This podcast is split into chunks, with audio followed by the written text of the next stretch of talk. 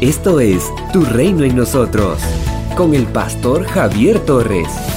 Tu Reino en Nosotros es una reflexión diaria para nuestra vida.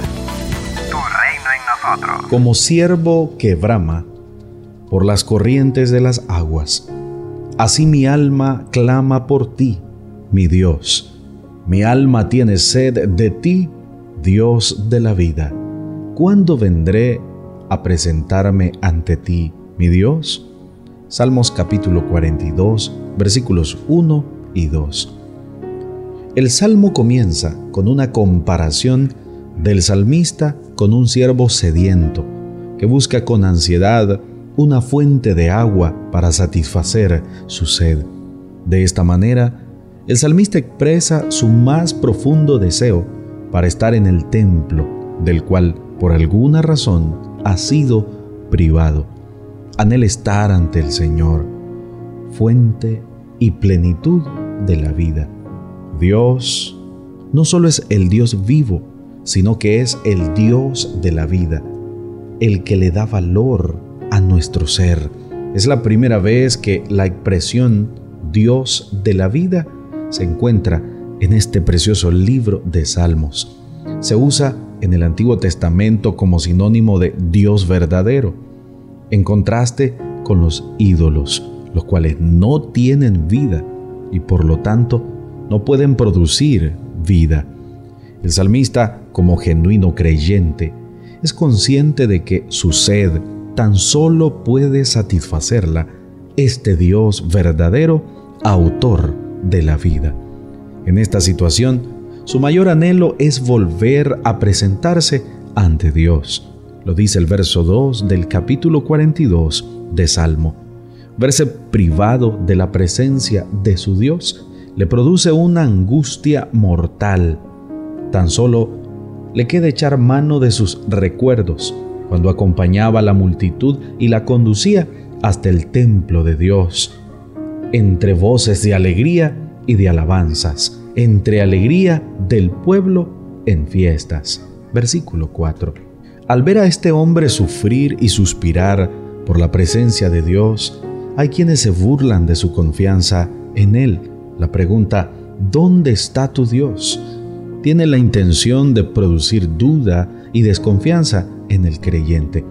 Es el interrogante que a veces escuchan los fieles por parte de los que no tienen en cuenta al Señor. Si existe Dios y es bueno, ¿por qué te va tan mal? ¿Por qué te paga tan mal? Nosotros no creemos en Dios y nos va bien. En otro salmo, el salmista comparte la tentación que tuvo de creer este razonamiento absurdo hasta que entró en la misma profunda intimidad con Dios y atendió y entendió que el fin de estos descreídos es trágico. Bastaría leerse el capítulo 73 de Salmo. Pero el salmista no pierde la esperanza. Sabe que aún cuenta con Dios y un día volverá a alabarlo, pues Él es su Dios y su Salvador. Versículos 5 y 11 del capítulo 42 de Salmos. Y de día, de seguro el Señor enviará su gran misericordia y de noche su cántico le hará compañía. Versículo 8. Amados, cuando buscamos con sinceridad a nuestro Dios, lo encontramos fácilmente, pues cercano está el Señor para salvar a los que tienen roto el corazón y el espíritu. Salmos capítulo 34, versículo 18. Cuando nuestra sed de Dios es tan fuerte como la del salmista, siempre será satisfecha, pues el Señor mismo vendrá a satisfacerla. Es una sed deseable, sed de Dios. Somos una iglesia llamada a establecer el reino de Jesucristo en Nicaragua. Nuestra misión es predicar las buenas nuevas de salvación a toda persona, evangelizando, discipulando y enviando para que sirva en el reino de Jesucristo. IRSA, transformando vidas. Tras 13 años de ministerio continuo, diplomado en estudios en psicología y maestría en teología, Sirviendo a Dios y a las personas, el pastor Javier Torres continúa compartiendo el mensaje de Jesucristo. Esto es Tu Reino en nosotros.